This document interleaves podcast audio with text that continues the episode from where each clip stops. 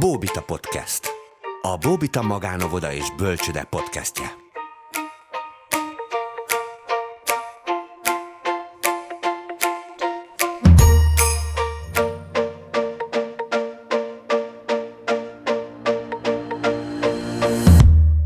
Szervusztok, jó napot kívánok! Sok szeretettel köszöntök mindenkit, Deli Gábor vagyok, és ez itt a Bóbita Podcast következő adása. Szeretettel köszöntöm állandó szakértőnket, Adamik Merindát. Szervusztok! És nagyon örülünk, mert most két eh, kiváló szakértővel eh, gazdagodik a mai adásunk. Eh, itt ül mellettem Adrián, Nagy Adrián, ő gyermekpszichológus és pszichológus. Szia Adrián! Sziasztok, üdvözlök mindenkit! És itt ülve a körünkben Tamás Orsolya, ő gyógypedagógus és TSMT terapeuta. Sziasztok! A mai adásban az iskolaválasztást fogjuk egy kicsit körüljárni, méghozzá abból a szempontból, hogy mi történik egy kisiskolás gyerekkel, amikor ő bekerült az iskolába, és hogyan hat rá tulajdonképpen az iskola választásunk hatása. Ugye, hogy jól választottunk-e iskolát, vagy esetleg rosszul. Az első fontos dolog, ugye az előző részünkben láthattátok már az iskola választással kapcsolatban egy podcastunkat, és most egy picit visszatérnék ide, ugye, hogy mi, mi Melindához fordulok, hogy légy szíves, foglaljuk össze, hogy mik azok a szempontok az iskola választásnál, ugye honnan kiindulhatunk, tehát röviden azt a néhány szempontot, amit érdemes figyelembe venni. Én mindig azt gondolom, hogy a legfontosabb, hogy a fókuszban a gyerek legyen. Az ő érdeklődési köre, az ő képességeit szem előtt tartva, esetlegesen a tehetségeit figyelembe véve, mi az, amiben ő jól érzi magát, van-e arra lehetősége és esélye a családnak, hogy olyan intézményt válasszon, ahol bizonyos tagozatok vannak, ha ő mozgásban kiváló, akkor legyen valamilyen sportolási lehetősége. Ha a művészetek terén tudja kiélni magát, akkor az legyen a prioritás. Ezen túlmenően még nagyon fontos szempont az is, hogy azért az iskolához a logisztika, nyilván tényleg sok szempontot kell egy-egy szülőnek, egy-egy családnak figyelembe venni, de hogy majd a későbbiekben ő kapcsolatokat tudjon építeni, legyenek igazi, valós társas kapcsolatai, ahol már így önállóan alakíthatja azokat, az, az tényleg jó lenne, hogyha belátható távolságban lenne az az intézmény. Én úgy érzem, hogy ezek olyan szempontok, amik, amik jó, hogyha megvannak, de, de nagyon sok család számos alternatívában, a későbbi jövőbeli tervei miatt gondolkodik egyéb fenntartású iskolákba, tehát hogy sok, sok dolgot lehet és érdemes figyelembe venni, a fókuszban a gyerek legyen. Igen, ez egy nagyon fontos szempont. Ugye amikor megkezdődik az iskola, akkor nyilván a szülő két érzelmi állapotban lehet, tehát muszáj erről is beszélnünk. Az egyik, hogy ő úgy gondolja, hogy jól döntött, és úgy is érzi, hogy a döntés helyes volt, és pozitívan várja a gyerekkel együtt várhatóan azt, hogy elkezdődjön az iskola. Ugye a másik állapot, amikor nem biztos abban, hogy jó volt a választás, tehát hogy kétségek vannak benne már, már a kezdés közben is. Ugye hozzátok fordulok akkor, hogy mi lehet a jó választásnak, ugye a bizonyítéka. Tehát, hogyha, nyilván, hogyha a gyermek rendben van, jól érzi magát, barátkozik, képes ott e, az iskolában jó kapcsolatokat kialakítani, akkor valószínűleg jól választottunk ugye iskolát. E, mi lehet még az a szempont, ami azt támasztja alá, hogy jó helyen van a gyerek, a választás jó volt? Első körben azt megjegyezném, hogy nagyon fontos, hogy a szülők lássák, hogy az ő bizonytalanságuk az kihathat a gyerekekre, uh-huh. illetve a gyerekükre, Úgyhogy lehet, hogy jól választottak, de mivel ők szoronganak ettől, hogy most úristen, jó döntöttünk, vagy nem, mert akárhogy, ha, akárhogy is nézzük, ez egy nagyon nehéz döntés. És be, nagyon sok minden befolyásol a gyerek életében, hogy hol kezdi az iskolát. Szóval, hogyha ő bizonytalan, az kihathat a gyerekre, és lehet, hogy ő jól érezni magát, de hogy a szülői bizonytalanság az, az rátelepszik a gyerek tanulmányaira, iskolai előremenetelére, a barátkozásra, arra, hogy hogyan jön ki a pedagógussal, hogy megy haza és miket mond. Mhm. Elő szokott fordulni ilyenkor, hogy azt mondja a gyerek otthon, hogy nem volt jó az iskola, nem akarok menni, inkább itthon maradnék, és a szülő azt gondolja, úristen biztos, hogy rossz iskolát választottunk ennek a gyereknek. Közben lehet, hogy annyi van a háttérben, hogy a, a gyerek meg akar felelni a szülő elvárásának, mi szerint bizonytalan a szülő, ezért a gyerek is úgy reagál rá, hogy akkor ez lehet nem a legjobb iskola nekem, mert hogy anya meg apa sem így gondolja. Igen, ez azt hiszem fontos, Merinda. Ne felejtsük el azt, hogy egyébként a gyerekeknek nincs összehasonlítási alapja. Tehát hogy az, a, az az inkább vélt probléma, az abból adódik szerintem, hogy a szülő már, már nagyon sok iskolába betért, átgondolta, látta, hogy egyik iskola mit nyújthat, a másik mit nyújthat, és akkor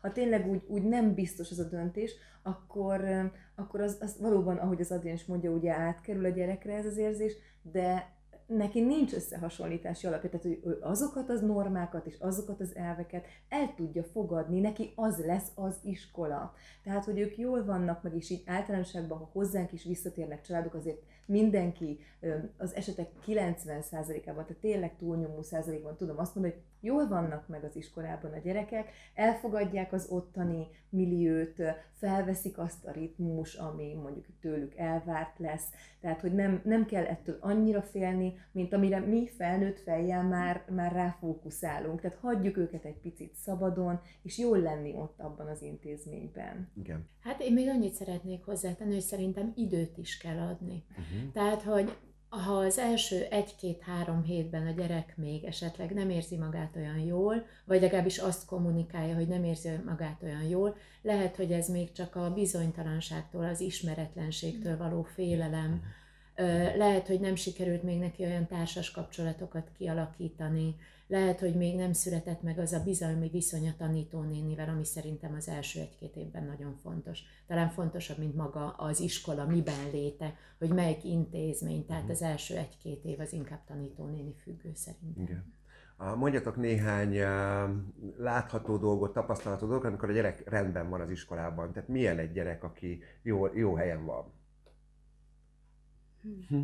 Hát a reggeli indulás, én úgy érzem, hogy az a, az a vágy, hogy ő, ő uh-huh. ott megint valami új dolgot fog Igen. elsajátítani, jó neki ott lenni, ezt, ezt egyértelműen érezni fogja egyébként uh-huh. a szülő. Igen. Ebben a korban a gyerekek uh, imádnak produktívak lenni, alkotni, és valamit letenni az asztalra, úgyhogy uh, amikor itt produktív, érdeklődik, mindent csinálna, az uh-huh. annak a jele, hogy ő ott el van és szeret, szeret ott lenni vagy nagy Isten elhangzik az a mondat, hogy anya napközi végén még szeretnék játszani. Uh-huh. Gyere egy kicsit később értem, tehát az annak a jele Igen. lehet, hogy ő kezd beépülni abba az osztályközösségbe, ami egyébként is alakulóban van még. Igen, jó. Hogy három kimenetel lehet, amikor a gyermek nem jó helyen van, vagy az iskola miatt, vagy egyéb szempontokból. Ugye egyrészt lehet, hogy még nem érett az iskolára, tehát még, még, még nincs ő a helyén, még ezt mondjuk valószínűleg már nagy csoportban ugye látni kellene, hogy ő még nem érett az iskolára, tehát így valószínűleg nehezen fog tudni csatlakozni az ottani közösséghez, az elvárásokhoz, a feladatokhoz. Ugye B variáció, hogy túl alacsonyak az elvárások a, gyerekek, a gyereknek, aki az iskolába megy. Tehát nem csak akkor választhatunk rosszul, hogyha túl magas elvárású iskolát választunk, hanem akkor is, hogyha túl alacsonyak az elvárások, és a másik, ugye, tehát vagy túl magasak az elvárások, vagy túl alacsonyak a gyermeknek a képességeik és készségeihez képest. Ugye mi van akkor, például egy picit bontsuk ezt ki, hogyha túl magasak, túl alacsonyak az elvárások, tehát hogy nem a gyermeknek megfelelő az ő képességeikhez, hanem alacsonyabbak az elvárások az iskolában. Ilyenkor szokott az lenni, hogy a gyerekek unatkoznak, uh-huh. és ezért más dolgokat kezdenek el csinálni a tanórán, ahelyett, hogy a, a tanórai dolgokat csinálnak, mert hogy ők már tudják, és ez unalmas, és ilyenkor van az, hogy viselkedés problémának, vagy magatartás zavarnak könyveljük el, amit éppen csinálnak, mert mondjuk feláll, futkost, lemegy a pad alá, beszélget, vagy a tanárnak visszaszól. Szóval, hogy így mindenféle olyan dolgot produkál, amire azt mondjuk, hogy, hogy viselkedésében ezzel a gyerekkel baj van. Uh-huh. Például lehet egy ilyen. Igen. Te mit gondoltam? Én, én mindenképpen azt vélem ilyenkor felfedezni, hogy a, a kisebb létszám egy olyan esetben megadja azt a lehetőséget, hogy mondjuk így el se jussunk erre a pontra, mert, mert mondjuk ott így mindenkinek van lehetősége kiteljesedni, de hogyha egy nagyobb létszámú csoportban, akkor így halmozódik ez a probléma. Tehát, hogy elkezdődik ugye ezzel a, a, a kis szöszmötöléssel, magatartási nehézségekkel, és utána hiába kimagasló mondjuk az ő tehetsége valamilyen vagy kognitív területen, akkor biztos, hogy elkezdődik a lehúzás, mert akárhogy is így nem fog tudni a, a figyelme vissza ugrani, és akkor mondjuk így belehelyezni magát megint abba a feladatba, érdekes lehetne számára, de addigra ő már teljesen kiesett abból, ami előre vinni ezt. Tehát, hogy itt, itt azért azt gondolom, hogy ez egy kulcs dolog lehetne mindenki számára egy ideálisabb, fantasztikusabb osztálylétszám. Uh-huh. Igen, ez sajnos Tehát, hogy preventív jellegen elő sem fordulhatnának Igen. ezek a problémák. Igen. Orsi? Hát igen, csatlakoznék én is, tehát hogy nagyon-nagyon könnyű belekerülni egy ilyen spirálba, ami egy, egy tehetséges, alapvetően tehetséges gyereket lehúz, mert hogy kezdődnek a magatartás problémákkal, a magatartás problémának vélt dolgokkal, mert hogy a gyerek unatkozik, aztán a gyerek, ahogy érik, ő magáról is látni fogja, hogy hoppá, én rosszalkodom, tehát elkezdi lehúzni magát, és akkor hát erőtán az Adri többet és szakszerűbben tudna mesélni, tehát ilyen önértékelési zavarokhoz vezet, hogy én buta vagyok, én nem figyelek, és egy, itt vesznek el az alapvetően tehetséges gyerekek, akik lehet, hogy inkább tehetséggondozást, vagy plusz feladatokat, vagy, vagy esetleg egy kicsit eltérő bánásmódot igényelnének.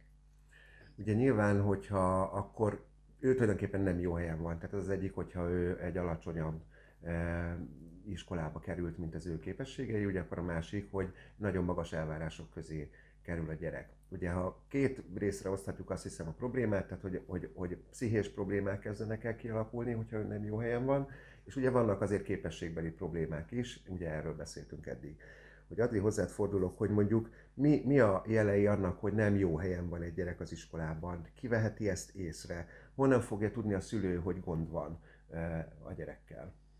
Vagy egyáltalán a gyerekkel van-e gond, ugye, mert itt ez a nagy kérdés, vagy csak egyszerűen rossz helyen van? Uh-huh. Igen, itt nagyon sokféle háttér lehet, és nagyon sokféle tünet megjelenhet a gyerekeknél. Az egyik ilyen, hogy nem akar iskolába menni, vagy éppen valamilyen fizikai tünetet képez elkezd minden reggel fájni a feje, a hasa, hány ingere van, szóval amit csak el tudunk képzelni, mindenfélére panaszkodhat, esetleg megváltoznak az alvási szokásai, rémálmai lesznek, nem tud elaludni, az evési szokásai megváltoznak, vagy a viselkedésében történik valami olyan változás, ami szokatlan tőle. Ezek az első kezdeti jelek, ami mutatja, hogy valószínűleg iskolával van gond, és azzal, hogy, hogy ő éppen nem a helyén érzi magát ezt a pedagógus is észreveheti, például, hogy visszahúzódik az addig aktív gyerek, vagy éppen nem is tudott kinyílni az iskolában, és ezért érdemes a pedagógusnak a szülőkkel konzultálni, hogy, hogy ő ilyen visszahúzódó gyerek, vagy ez csak az új helyzetnek köszönhető, vagy ő egy nehezen feloldódó gyermekről van itt szó. Szóval nagyon sok tényezős, de ezek az első jelek, hogy valamilyen fizikai tünetek jelennek meg, vagy a gyerek azt mondja, hogy nem szeretne menni, iskolába, mert nem érzi ott jól magát. Oda kell figyelni ezekre az intőjelekre. Az iskola az már nagyon egy más helyzet lesz, mint az óvoda. Ugye ott már nem lesz erre lehetőség, hogy akkor hetente bemegyünk a tanítónénihez és beszéljünk erről, hogy vajon hogyan hat a gyerekre ez. Mit lehet itt tenni? Ezt élik meg szerintem a szülők a legnehezebben, hogy amíg egy ilyen oltalmazó, egy ilyen ö, élő kapcsolat van folyamatosan az óvodapedagógus és mondjuk a szülők között, akkor ez, ez akár mennyire is ö, nem.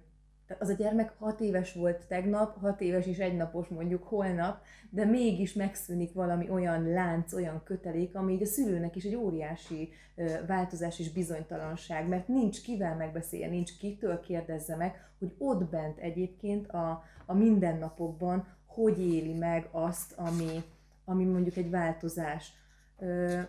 Én azt gondolom, hogy tényleg nagyon fontos, hogy a pedagógus, mivel nem feltétlenül ismeri a gyereket, teremtsen arra lehetőséget, hogy egy, egy pár gondolat erejéig tudjon a szülővel kapcsolatba kerülni, meg tudjon dolgokat.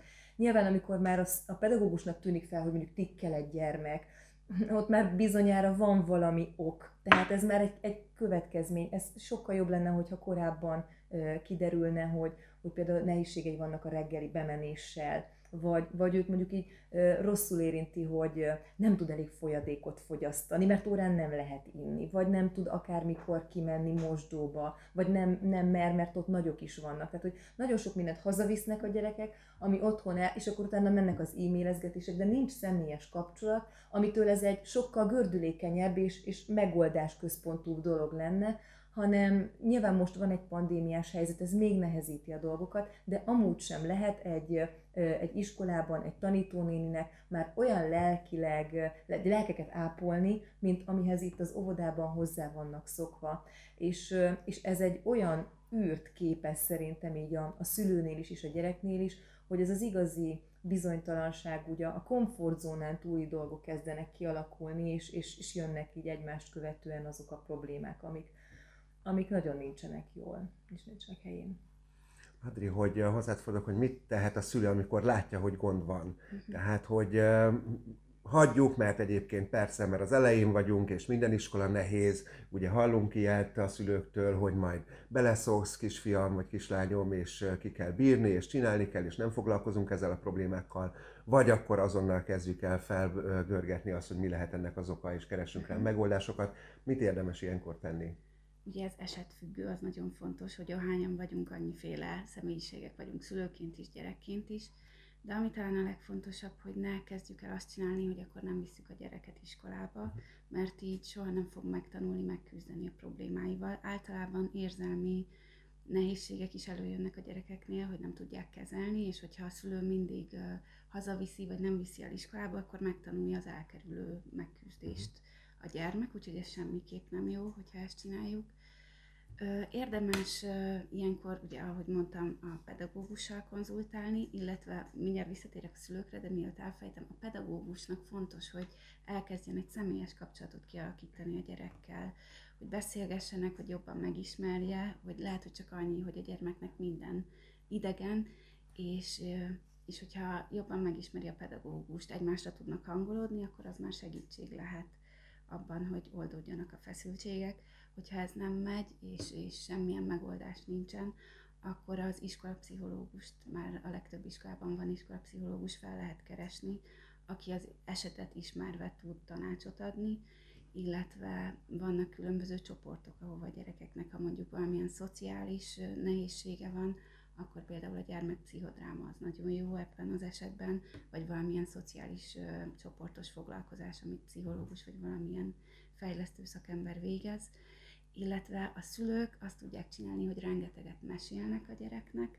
mert hogy a mese ennyi idős korban, még kisiskolás korban nagyon jól segít abban, hogy feldolgozzuk a, a minket ért külső és belső hatásokat, úgyhogy feldolgozásban segít a mese, a szabad játék, ahol szintén feldolgozhatja az őt ért nehézségeket, ez szintén segít neki, illetve a leges legfontosabb az a megértő, szerető, odafigyelő, gondoskodó légkör, amit a szülő tud adni, hogy ő megtartja, és, és a, a gyereket szereti úgy is, hogyha nem szeret iskolába járni, és elfogadja úgy is, és nem, nem elkezdi uh, negatív uh, címkékkel illetni, hogy jaj, de kis nyuszi vagy, meg a te korodban én simán ment, szóval, hogy így megszégyeníteni semmiképp nem szabad, hanem egy biztos hátteret kell neki adni. És hogyha Általában, hogyha ilyen pár hónapon belül nem, nem sikerül a problémát megoldani, akkor érdemes elgondolkodni, hogy mondjuk lehet, hogy olyan pedagógust sikerült választani, aki, aki nem a mi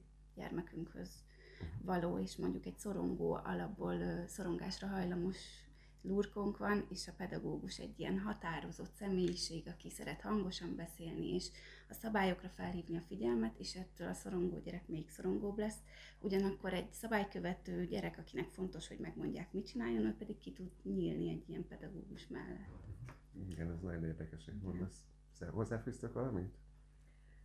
Igen, én annyit szeretnék hozzáfűzni, hogy amellett, hogy borzasztóan fontos ez az időfaktor, ugye itt is két végletbe eshetünk szülői oldalról is, meg pedagógus oldalról is, hogy hogyha valami nincs rendben, akkor láttam már olyan esetet is, hogy három napon belül már a pedagógus jelzett a szülőnek, hogy itt baj van, és nem engedett elég időt, nem hagyta, hogy a gyerek megszokja, hogy kinyíljon, hogy kibontakozzon, vagy van az a másik attitűd, amit hát te is mondtál meg, meg Adri is, hogy, hogy majd ráérünk, vagy esetleg a szőnyeg alá söpörjük a problémákat, és ugye a hogyha a pszichés oldalt körbejártuk, akkor az is lehet, hogy valóban van valami probléma, e, tehát, hogy a pszichés megsegítésen kívül, ugye akkor meg kell találni valahogy azt a pillanatot, és ez ugye a szülő meg a pedagógusnak a közös együttműködése szükséges hozzá, hogy akkor melyik az a pillanat, amikor azt mondjuk, hogy itt lehet, hogy tényleg gond van,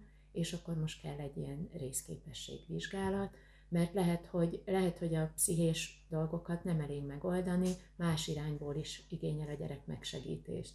És akkor el kell dönteni, hogy mikor visszük, hová visszük, kihez visszük, honnan indulunk el, hogy megközelítsük a problémát, elége egy oldalról vagy több oldalról kell körbejárni a dolgokat, tehát, hogy, hogy ehhez is nagyon-nagyon fontosnak tartom a családok meg az iskolának az együttműködését. Ezek voltak a pszichés problémák, vagy pszichés gondok, ugye, de lehet más gond is, amiről el is kezdtél beszélni. Tehát, hogy, a, hogy az a gond, hogy a gyerek egy kicsit lassabb a többieknél, hogy sűrűn lemarad a többiektől, nem tudja olyan gyorsan megcsinálni a feladatokat, nehezebben dolgozza fel az információt. Ennek pedig egész más okai vannak. Ugye te, mint gyógypedagógus azért ezzel is foglalkozol, és mielőtt válaszolnál a kérdésre, hadd fel még egyet, mert az embereknek a, Szerintem sokaknak a fejében az van, hogy egy gyógypedagógusra akkor van szükség, amikor nagyon nagy baj van a gyerekkel. Egy picit tett kérlek szépen tisztába ezt, hogy mit csinál egy gyógypedagógus, mikor van rátok szükség, és hogy mi a cél, amikor hozzád fordulnak. Jó, tehát akkor először a végén kezdeném. Jó. Tehát, hogy a gyógypedagógus az gyakorlatilag, tehát, hogy nem szégyen egy ilyen mhm. gyógypedagógiai vizsgálatra eljönni, vagy nem szégyen egyáltalán hasonló segítséget kérni.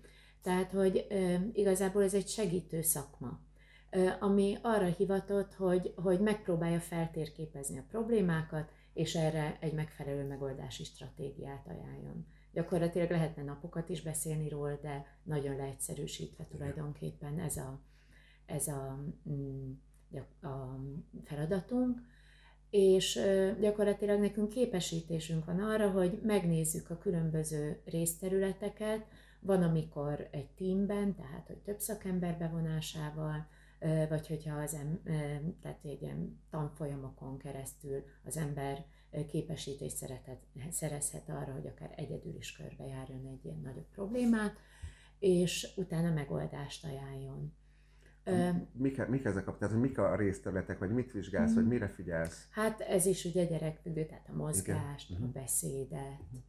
aztán a, a viselkedést is, mert ugye ezek a viselkedésbeli problémák lehetnek egy pszichés probléma, tünetei is, de lehetnek e, valóban, e, tehát bármilyen részképességzavar tünetei is, hogy a gyerek így kompenzál. De lehet egyszerűen egy figyelemzavar is, egy sima figyelemzavar, ami, amire mindegyikre különböző megoldást tudunk javasolni. És hát ami a fontos, hogyha eldöntöttük együtt szülő, pedagógus, hogy akkor valahová menni kell, tehát, hogy mielőtt bármilyen fejlesztésbe kezdünk, igazából nagyon fontos, hogy, hogy egy felméréssel, egy széles körű felméréssel körbejárjuk ezeket a problémákat, és nagyon-nagyon sokszor beszoktuk vonni a pszichológust is, aki segít nekünk abban, hogy hogy akkor tisztán lássunk, hogy vajon ezek pszichés problémák, és akkor én itt hátralépek egyet, mert ez már nem az én szakterületem, vagy ö, részképesség probléma, amit ilyen viselkedéssel próbál kompenzálni a gyerek, ne Isten mind a kettő.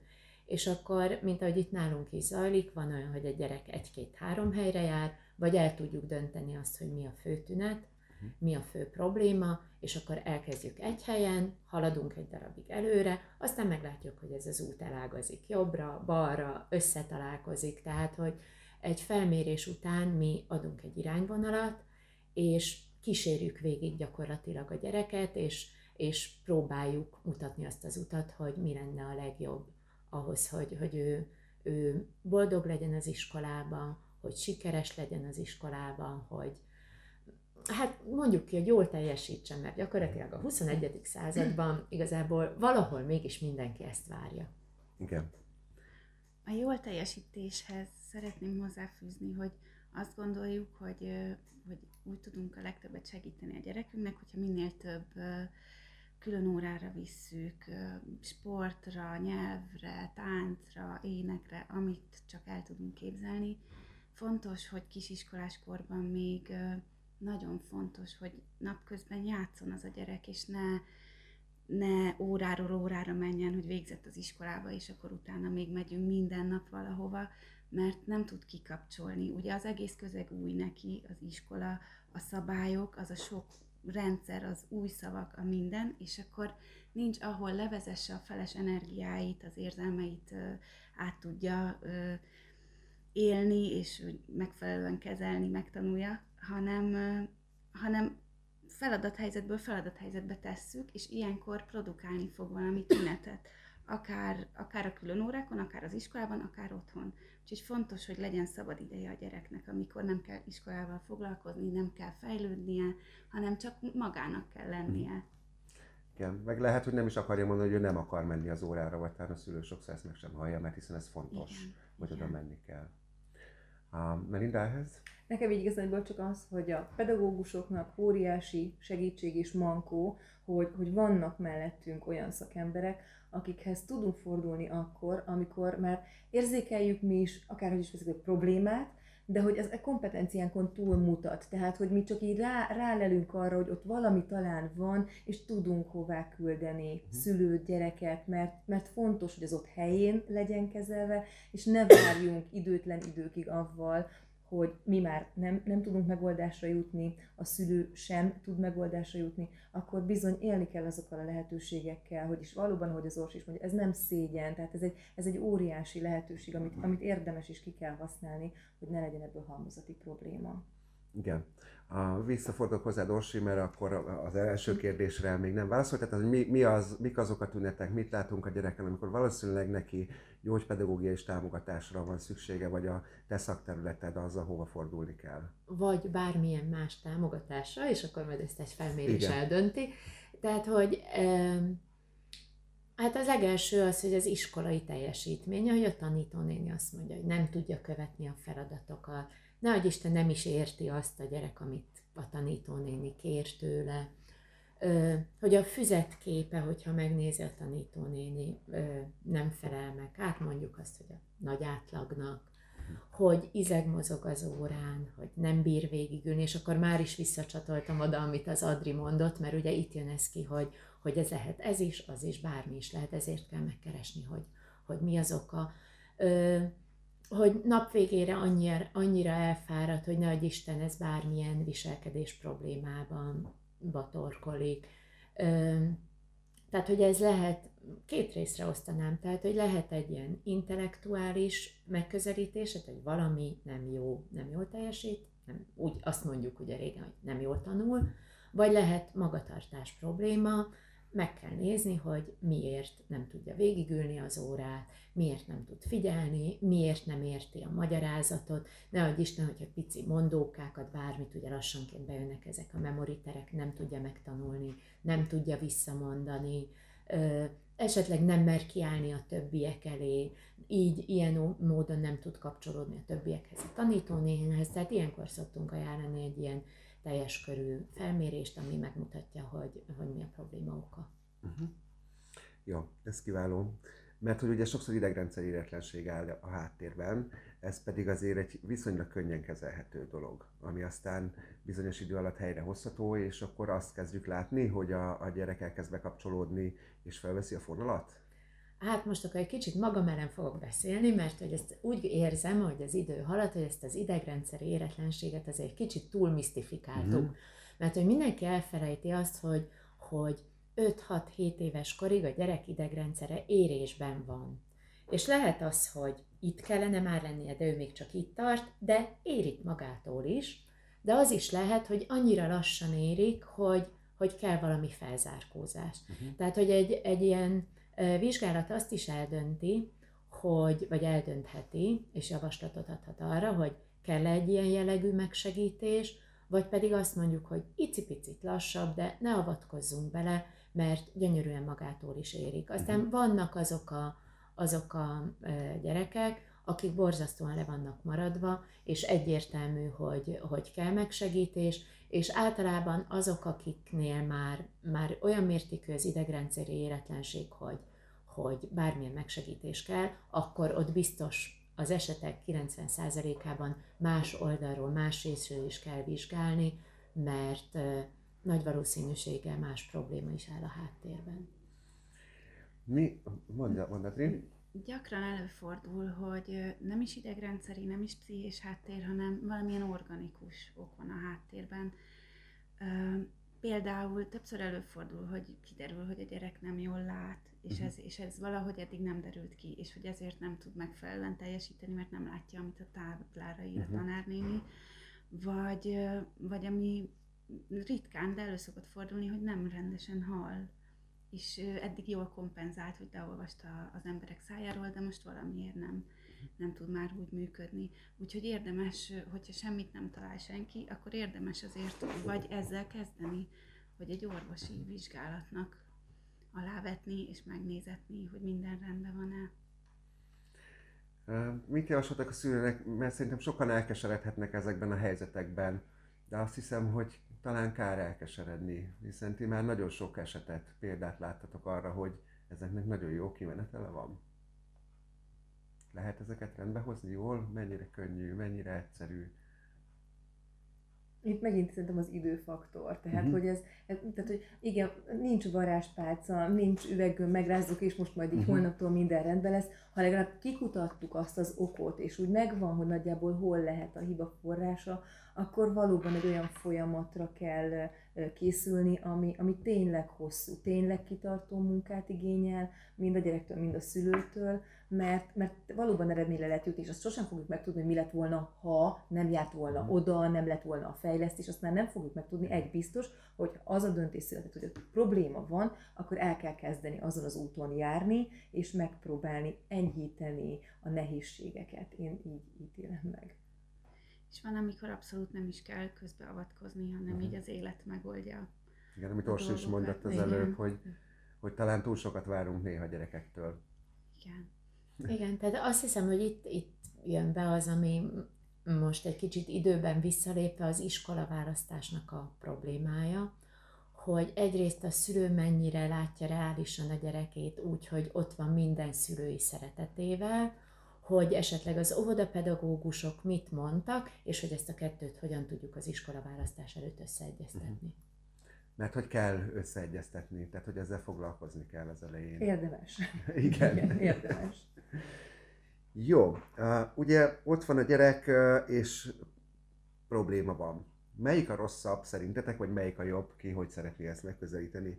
Tehát, hogy maradjon még egy mondjuk óvodában a gyerek, hogyha, hogyha látjuk, hogy még nem érett. Ezzel szerintem egyetértetek, hogy ha, ne, ha, ha a szakemberek is azt mondják, hogy neki jó maradni, akkor érdemes maradnia még egy évet. Ez fontos tudni, hogy olyan nagy különbségek vannak az első osztályba lépő gyerekek között, hogy, hogy az érési folyamat az akár ilyen két-három év is lehet, Mhm.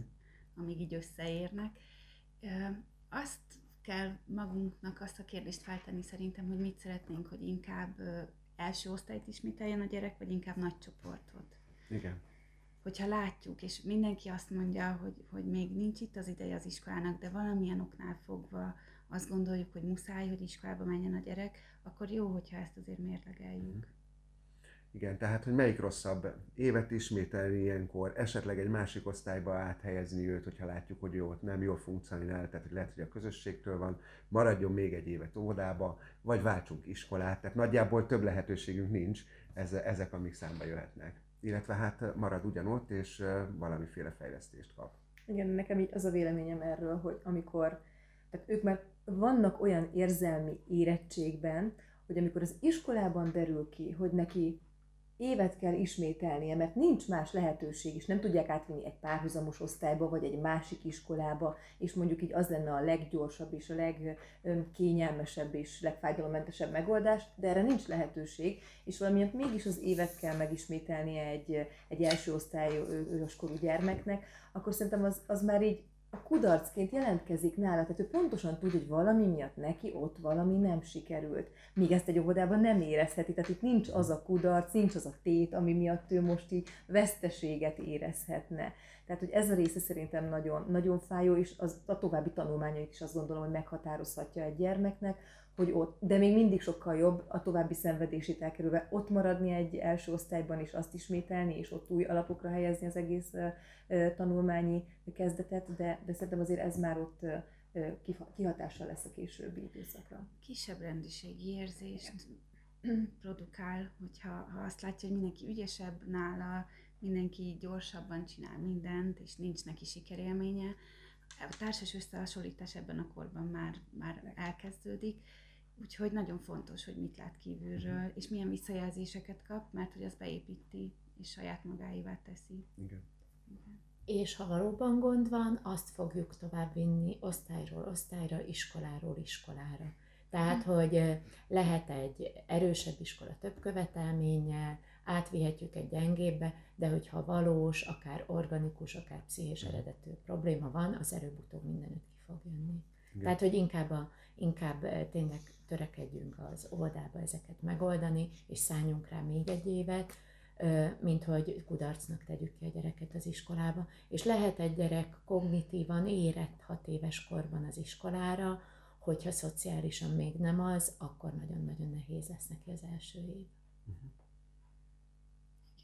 Ja, akár az iskolafóbia is előkerülhet ilyen esetben, hogy mondjuk szeparációs szorongást él meg, amikor iskolába kell mennie, és ő mindig otthon akar lenni, vagy a szülei környezetében, és aggódik egész nap, hogy, uh-huh. hogy mi lehet velük, hol vannak, és nem, nem tud kapcsolódni érzelmileg a többiekhez, mert hogy még nem ott tart.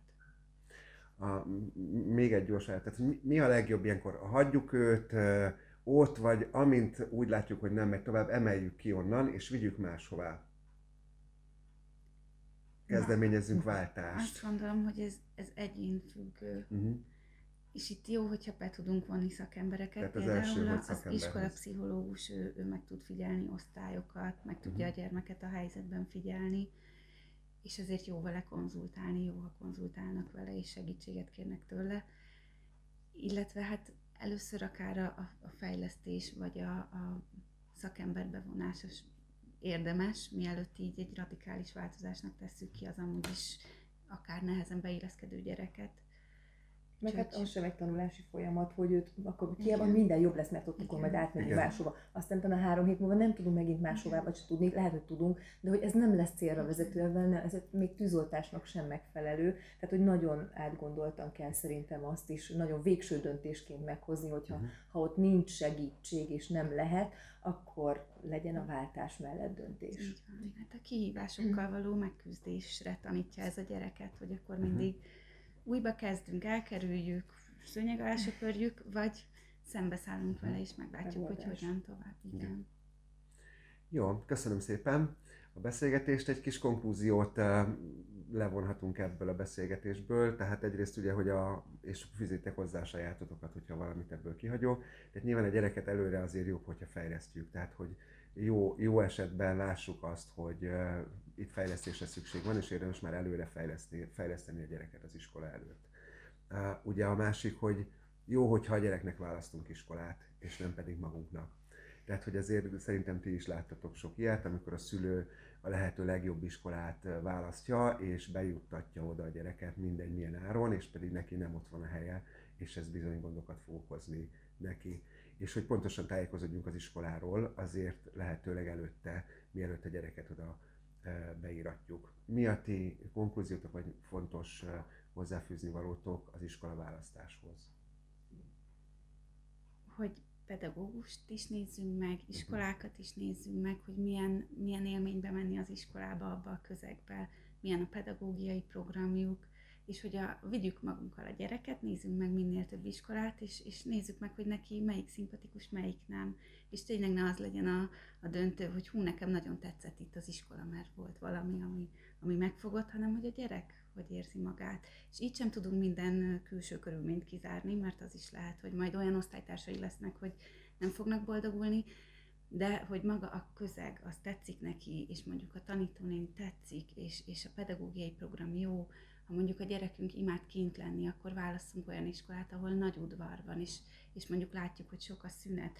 Ha imád mozogni, akkor szintén olyasmit, ahol, ahol mozgás van, mondjuk az úszásba van építve a, a programtervbe. Hogyha ő énekelni szeret, akkor semmiképp ne valami tesi tagozatra vigyük, hanem akkor keressünk énekeset, hogyha mindenképp tagozatos iskolába vinnénk Úgyhogy mi, mi figyeljük meg a gyerekünket, és az ő érdekeinek és az ő kis szükségleteihez mérten keressünk uh-huh. neki mhm. iskolát.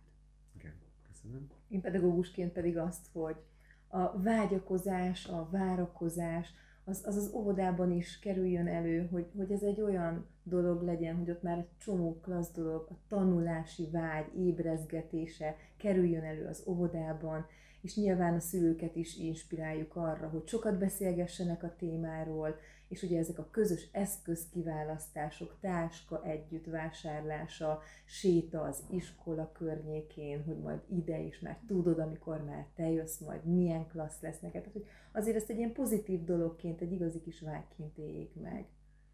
Ugyanez jutott ez eszembe, a számból vettek ki a szót, tehát hogy az a, az a gyerek akarjon iskolába menni, hogy, hogy várja uh-huh. hogy várja, és tehát, hogy teljesen így mindent elmondott előttem az Andris, meg a Melinda is, tehát, hogy, hogy minden döntésnél a gyerek legyen a központban, és nem szégyen ez az egy plusz év, vagy hogyha látjuk, hogy tehetséges, akkor, akkor eleve úgy válaszunk, úgy keressünk, tehát hogy mindenek előtt a gyereket nézzük, és ne, ne a saját vágyainkat. Rendben, köszönöm szépen a beszélgetést köszönjük, nektek. Köszönjük szépen. És tartsatok velünk, köszönöm a figyelmeteket legközelebb is, amikor eh, fejlesztésekkel fogunk foglalkozni. Hogyha még nem tettétek meg, akkor iratkozzatok fel a csatornánkra, várunk benneteket legközelebb is. Sziasztok! Szervusztok!